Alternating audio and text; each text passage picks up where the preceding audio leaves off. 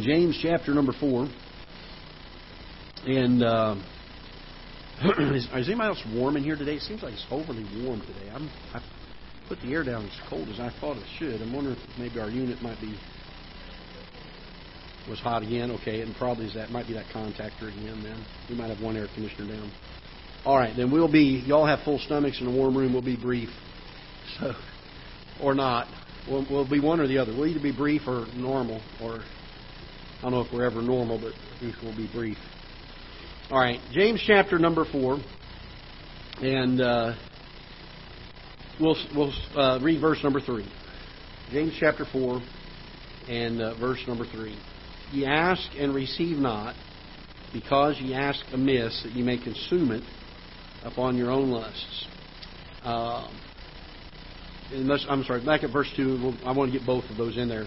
Uh, you lust and have not, ye kill and desire to have, and cannot obtain. Ye fight and war, yet ye have not because ye ask not. Ye ask and receive not because ye ask amiss, that ye may consume it upon your own lusts. Let's pray together. Father, we thank you once again for your word and its instruction to us. I pray that you'll help us this afternoon as we deal with the topic of prayer and uh, give us some practical things from your word that will help us to be better in our praying, uh, to be more effective, to be more fervent, and uh, Lord, that we be more Christ honoring in our praying. In Jesus' name we pray. Amen. Uh, a number of years ago, uh, my family and I were going through some very difficult times. We had just moved up here to Missouri, and uh, the things that we had set up and moved up here for did not work out for us. And we ended up coming over here to Ketha Heights Baptist Church uh, one night for church, and um, Brother Randy Casey was here at the time, and I remember uh, sitting down in the in the pew, and he came over and sat to talk with us, and he said, "How are things going?" And uh, I said, "Well, could be better. Could be better. There's been a lot of problems and issues, but I said God's God's been good, and we're we're okay." And uh, he he said, "Okay." And then we he did the service, we walked outside. And uh, after the service was over that night, and my family and I we were walking over to our car, and he he kind of hollered across the parking lot to us, and uh, he uh, called us over and he said, "Tell me what's going on." And uh, we began to share with him a little bit. We didn't share all the details, but some of the burden that we were under at the time. And uh, without really saying anything much more than just opening his arms, and my family standing there, he opened his arms and he said, Let's pray. He wrapped my family in his arms. We stood out here on the pavement with him embracing my family and I, and we prayed. And my family and I had been praying a lot about the situation, but to find someone that would be so quick to say, let's just pray, let's give it to the Lord. I know several months later, uh, we were going through another situation. Some things had calmed down a little bit, but we'd hit another bump in the road. I came to his office. I said, Pastor, you got a minute I can come meet with you? And I came over to meet with him. I sat in his office and wept, poured my heart out. When I got done pouring my heart out to him, he said, Let's pray. Let's pray. Somebody said it best this way. They said, Prayer ought to be our steering wheel not our spare tire. So often, it seems like praying is the thing we do when we've done everything else. And I love to quote this. I wish I could find the person that wrote it. I read it years ago and wrote it down in my Bible, and I should have written who the, who the person was that said it. But they made this statement. They said, You can do more than pray after you've prayed. But you can never do more than pray until you have prayed. Uh, prayer is one of those things that is, is an interesting subject to think on. Because the truth is, God knows the most intimate thoughts and, and things of our heart. God is vitally aware of every circumstance that happens in our life. God is not an, a detached God sitting off in heaven somewhere letting creation do its own thing. The Bible tells us that He knows the number of the hairs on our head. that a sparrow cannot fall to the ground without him knowing. And yet he tells us to pray. I've often wondered about that, and I think I know the answer. That the reason God commands us to pray is not for His benefit, but it's for our benefit. Because there are there are several things I think the Bible gives illustration of or teaches that prayer does for you and I. And praying is, I, I, I was talking to some folks even this last week, and praying is nothing more than, than having a conversation with God. Uh, it's often when we have a need, and certainly we are told to bring our burdens to Him. We're to pray for one another's burdens. We're to pray for our burdens. There are times we pray just to glorify Him and to lift Him up and to give Him thanks. And there's a prayer of thanksgiving. There's a prayer of supplication where we ask for His supply. And uh, but prayer is, is basically talking with God. There's no special magic formula to it. Uh, the, the Bible says that the disciples asked the Lord to teach them how to pray or teach them to pray, and He gave them what we consider to be the Lord's prayer. And uh, a lot of people recite the Lord's Prayer, but God didn't give us that to recite. He gave it to us as a pattern to show us what a, what a typical prayer would look like. And in that prayer, there is certainly giving God His place. Our Father who art in heaven, hallowed be thy name. There's certainly a recognition of His divine plan throughout the history of mankind. Thy kingdom come, thy will be done in earth as it is in heaven. There's a cry and a plea for His supply. Give us this day our daily bread. A plea for forgiveness and forgive us our debts as we forgive those. Uh, forgive us our trespasses as we forgive those who have trespassed against us. Lead us not into temptation, but deliver us from evil. And then there's the honor, the worship. Thine is the kingdom and the power and the glory forever. And you could wrap all of the things that we can pray about into that one prayer. He gives us an example of it.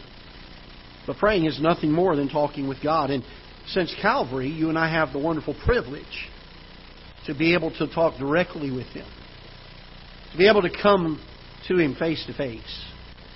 Oh, not in visible form, but we can come into the very throne room of God Himself. Hebrews 4 teaches us this. And I want us to look at a couple of things here that prayer will do for us. Prayer helps us with some things in our life. And it'll help us to understand the, the, the not only the need for prayer, the urgency of prayer, but uh, the things that it will help us in in our lives if we'll continue in prayer. James says, You have not because you ask not. And really, one of the greatest failures, in fact, I think it was John R. Rice might have said this. I'm, I'm not sure. It might be another person I'm thinking of. But they said every failure is a prayer failure. And we certainly fail enough in not praying the way that we should. Look with me in Isaiah chapter number 6. Isaiah chapter number 6. And uh, one of the things that prayer does for us is it recognizes God's position and our position. It recognizes God's position. When we come to Him in prayer, we are implying, we are giving the, we're not even, we're not even making the statement, we're automatically making the assumption that He is above us, that He is the preeminent one, that He is able to meet the need that we have that He has the might, He has the power, He has the resources, He has the inclination, He has the ability to meet the need that we cannot meet ourselves. And we recognize when we come to Him in prayer, whether we say it in our prayer or not, the very fact that we're praying to Him is recognizing His position over us and our position underneath Him. Look in Isaiah chapter 6, and I think Isaiah is one of the most beautiful pictures of God's position and man's position. In the year that King Uzziah died, verse number one, I saw also the Lord sitting upon a throne. I love this, high and lifted up, and his train filled the temple. Above it stood the seraphims. Each one had six wings. With twain he covered his face, with twain he covered his feet, and with twain he did fly. And one cried unto another and said, Holy, holy, holy is the Lord of hosts. The whole earth is full of his glory. And the post of the door moved at the voice of him that cried, and the house was filled with smoke. Then said I, Woe is me, for I am undone, because I am a man of unclean lips, and I dwell in the midst of a people of unclean lips. For mine eyes have seen the King, the Lord of hosts. Can I tell you this? When we come to God in prayer, it does our heart good. And it does it good if we do it often because it helps us to regularly recognize His preeminence and our debasement. The fact that John said it this way, He must increase, but I must decrease. And one of the greatest things that you and I can ever do when it comes to this thing of prayer is recognizing who He is and who we are. I fear sometimes that we almost get arrogant. I've, I've listened to some of these Word of Faith folks that demand God. They command Him around. Have you noticed that? Well, I, I, Lord, I command this thing. Well, wait a minute. We don't have authority over Him. He has authority over us. They'll tell, they'll tell you that God can't do anything in this world without our authority. That is, that is nowhere found in Scripture. Not anywhere found in Scripture. If God does anything, He does it because of His own will to do it. We can plead with Him, we can ask Him. But if God chooses to do it or not, that's up to Him. There is nothing that I warrant, there's nothing that I've earned, there's no merit I have that can require God to do anything for me. The only requirement God has to do anything for me is any promise that He's made to us, and that's, that's a commitment He's put upon Himself. It is not a commitment that we've put upon Him. It's a choice He has made, not one we have made. And so every time we come to the Lord in prayer, we recognize that fact. Just the very fact that we are coming to someone that we believe can meet the need that we ourselves cannot meet. And it does our heart good to pray. Just the very act of praying itself helps us to recognize more of who He is and more of who we are. Here, Isaiah sees the Lord high and lifted up. His train filled the temple. And then he says, Woe is me, for I am a man of unclean lips, and I dwell in a people of unclean lips. Hebrews chapter 4 is where we quoted a moment ago, where because of Calvary, because the, the veil of the temple has been rent, we no longer have to come through a priest. Notice in Hebrews chapter 4, verse number 16, he says, Let us therefore come boldly unto, notice this phrase here, the throne of grace. Let us come boldly to the throne of grace, that we may obtain mercy and find grace to help in time of need. A recognition of His position. One of the most mind boggling things I think in, in, my, in my life has been why in, the, why in the world the Lord would bother with sinful man. It would have been just as easy for God to speak and wipe the slate clean and start all over again. But He didn't choose to do that. He didn't choose to do that.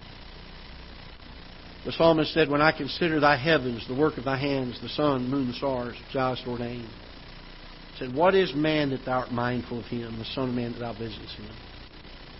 The psalmist wondered these things. Lord, who am I that the God of the universe the preeminent one, the one who stepped out on nothing and spoke all that is into existence. And it didn't even deplete his power, didn't even tire him, didn't even weary him. There was no strain on his resources. Why in the world would that God take an interest in me? And when we come to Him in prayer, we are recognizing His position and our position. Number two, when we come to the Lord, we recognize our poverty and His supply.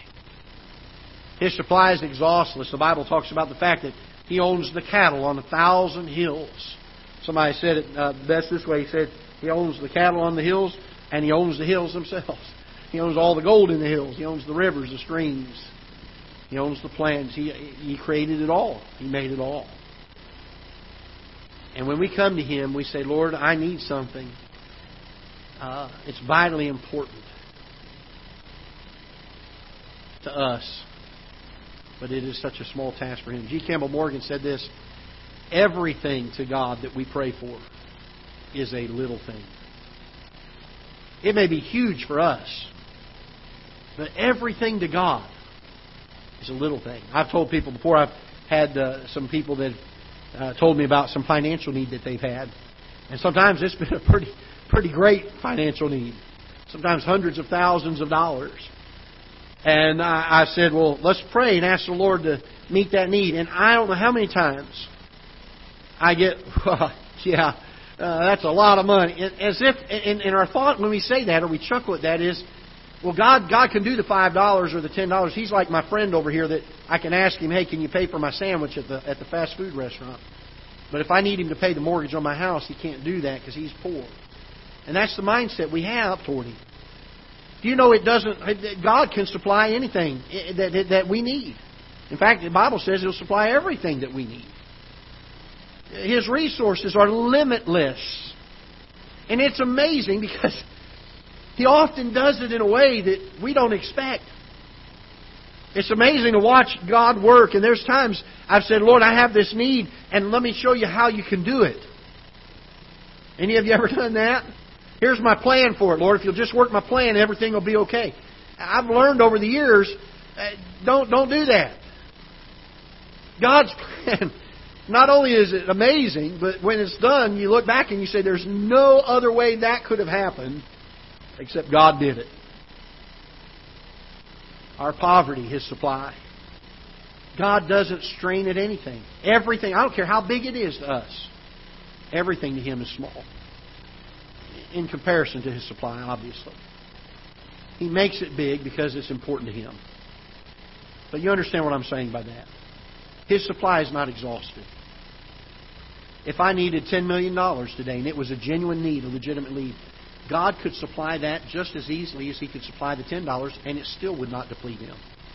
He's not like you and I who have limited bank accounts. It's not like He has to go check His balance or move some stocks around before He can do it. God can supply all our need according to His riches and glory by Christ Jesus, Philippians chapter 4. So prayer helps us to recognize our poverty and His supply. Oh, what a wonderful thought that is. It really helps us to, to not worry a whole lot when we begin to realize that He can supply all of it. Number three, James chapter number one.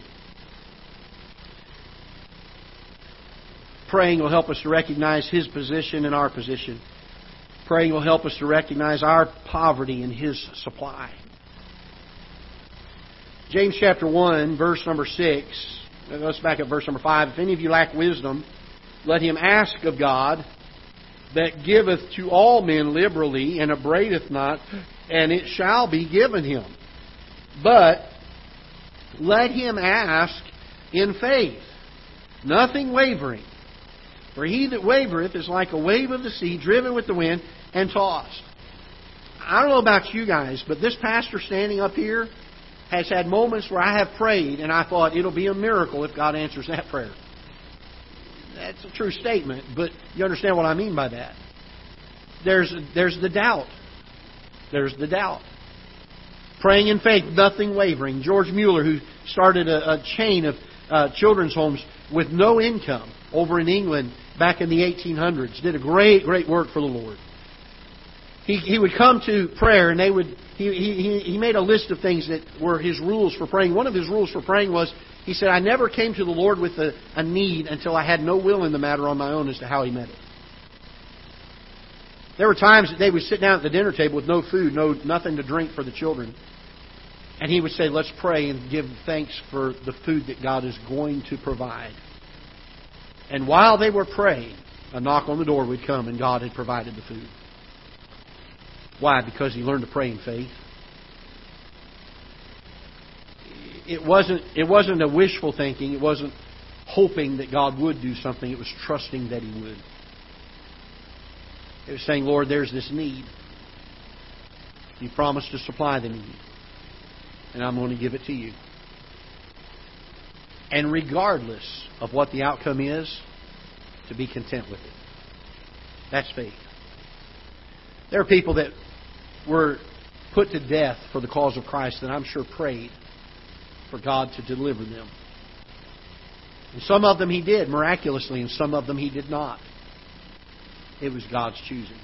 I love the story of the three Hebrew boys in Daniel. When they're standing before the king and uh, they would not bow to the, the idol that he had built, the statue that he had built. And when he told them the penalty for their disobedience, they said, our God will deliver us. But if not, be it known unto thee, O King, we will not bow. And I love their attitude because that's an attitude of faith. We're trusting that He's going to deliver us. But you know what? Even if He doesn't, He still did. Because even if they died, they died in faith. I've asked for God to heal people when my dad was so sick with cancer and so long in suffering. I pleaded with God many, many nights, Lord, heal him. Heal him. He's got years of service yet. Had energy and zeal and faith and loved the Lord and was pastoring a strong, vibrant church. And I said, Lord, just you're not through with him yet. Let's just heal him. And God chose not to this side of heaven, but the moment that he passed, within a moment, our family said, He's healed. Trust God's way, regardless of how it fits in with our plans. That's how it's prayer by faith. To say, Lord, here's the need. Here's what the problem is. It's, I'm putting it in your hands. And I'll be content with what the outcome is. I'll give thanks for it. Whether it's what I'm desiring the outcome to be or whether it is something that I'm not desiring it to be, I will be content with it. It helps us to express our faith. He says in verse number 6, let him ask in faith, nothing wavering. Nothing wavering. Prayer helps us to express our faith. Number four, prayer helps us to develop our faithfulness. Daniel chapter number 6. Daniel chapter number 6.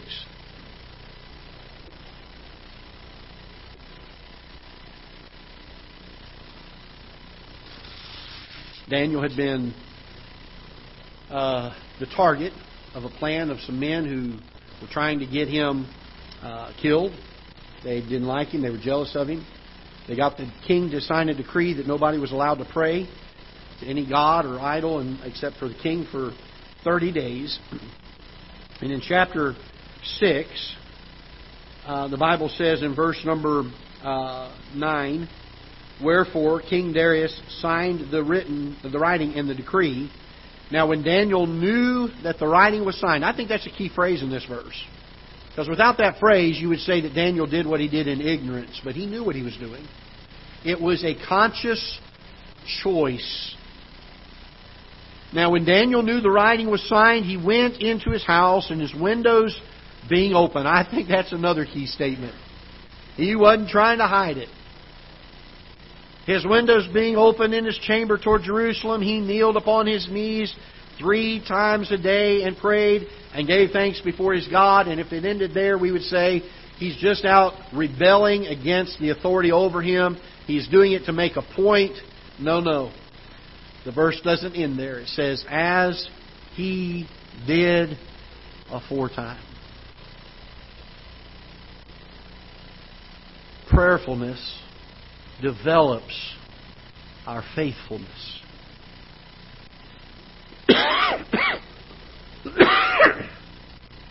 Number five, and the last one. James chapter number five. Prayer will help us to recognize our position and God's position. Prayer will help us to recognize our poverty and His supply. Prayer will help us to express our faith. Prayer will help us to develop our faithfulness. And lastly, prayer will demand particulars, details. James chapter number 5, if you will, verse number 16 or verse number 15, excuse me. Uh, I'm sorry, 16. I got the wrong chapter, wrong verse. There, there it is. Yeah, verse number 16. I'm sorry. Confess your faults one to another and pray one for another, that ye may be healed. The effectual, fervent prayer of a righteous man availeth much. Within the context of the verse, it seems to make the statement that in order for our prayers to be effectual, and fervent, we need to know the details. That's why he tells them in the first part of the verse confess your faults one to another and pray for one another What do you think we're going to pray for if we just heard somebody confess their fault? We're going to pray that they have victory over that fault. It's important for us to pray specifically, particularly, with detail. Um, it will help us to pray effectively, or effectually, as the Bible uses that word here, and it will help us to pray fervently. If I don't know much about my brother or my sister in Christ, and I go to pray for them, I'm just going to say something like this Lord, bless Brother Kevin. Or bless Brother David back here. Or bless Brother Harold or Miss Sandy. And I'll move on. But if I know them, and I know that there's issues in their life, I know that there are things that they're battling, there's things that are struggles that are, that are, that are burdening them, then I can come in a fervent spirit. And I can spend time and I can say, Lord, bless this person, this, this brother or sister, this dear friend. And, and this is some problems they're dealing with, and there's some uh, issues that they need, and uh, some health problems, and some issues they need uh, for material needs that they have, and, and there's some uh, wisdom that they need in making some choices and some decisions. And I can begin to pray for the, the faults that they're, they're trying to get victory over. And I can pray for the burdens that I know they're facing. And it makes the prayer more effectual and more fervent when we do it that way than to just say, Lord, bless brother so and so. Praying demands particulars if we're going to pray effectively. If we're going to pray fervently, we need to know what we're praying for. It brings us back to our first verse in James chapter 4. You have not because you ask not. I understand God knows the need and can work in spite of our anemic, watered down praying. But James says the effectual, fervent prayer of a righteous man availeth much. And while God certainly is able to work in spite of our lack of effectualness and ferventness, He has chosen to tie His actions, His work, to our prayers. I don't know why He's done it that way, but that's what the Bible teaches us. That He has chosen to tie His activity, His actions, to our prayers. It's amazing that one of the most powerful tools that we as Christians have in our arsenal against uh, sin in the world and to help us to have the victorious Christian life is this tool of prayer. And yet it is one that we probably spend, I wouldn't say the least amount of time on because I think a lot of Christians spend time in prayer, but we have certainly not nurtured the grace of prayer. We've not built upon it. We've not deepened the roots of it in our hearts. We've allowed it to remain just a surface, uh, shallow praying. When it ought to be something that we, we feast upon, we nurture, we strengthen, we deepen the roots in. We seek for God to help us in prayer. Prayer will help us to recognize our position in God's position. It will help us to recognize our poverty in God's supply. It will help us to express our faith. It will help us to develop our faithfulness. And it will demand us to pray particularly. Pray in detail. Pray fervently. Pray effectually. Find out. The Bible tells us to bear one another's burdens. I've, I've said this before. I'm not opposed to unspoken prayer requests if they are of a sensitive nature and there are certain things people don't need to know about, and I understand there are times for unspoken prayer requests. But I fear that many times, many of the prayer requests that we say are unspoken requests really should be spoken. Because I've been commanded to bear your burdens, and you've been commanded to bear mine. But how can we do that if we don't know what they are?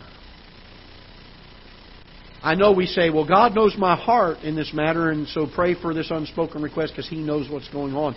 And that's well and good, but how can I pray effectually and fervently if I don't know? Or if some other brother or sister doesn't know? And by all means, folks, if there's a sensitive matter, don't feel bad about saying pray for an unspoken prayer request because we need to pray for those. Don't don't just say I'm not going to do unspoken prayer requests ever again because I know there's a time and a place for that. But could I urge you share your burdens? Men probably have the hardest time with this because we are we are fixers. We like to fix things and we don't want to burden anybody. We don't want to let anybody else know that there's a need or a problem. We just want to fix it and not be a bother or a nuisance to anyone.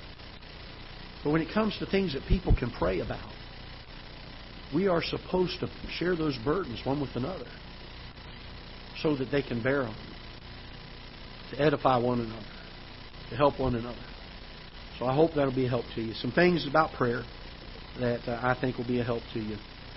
Let's go ahead and stand. We'll be dismissed in prayer. Father, we do ask that you would help us as we go day by day. Prayer has been given to us, I believe, very strongly for our benefit. It certainly allows us to have fellowship with you, but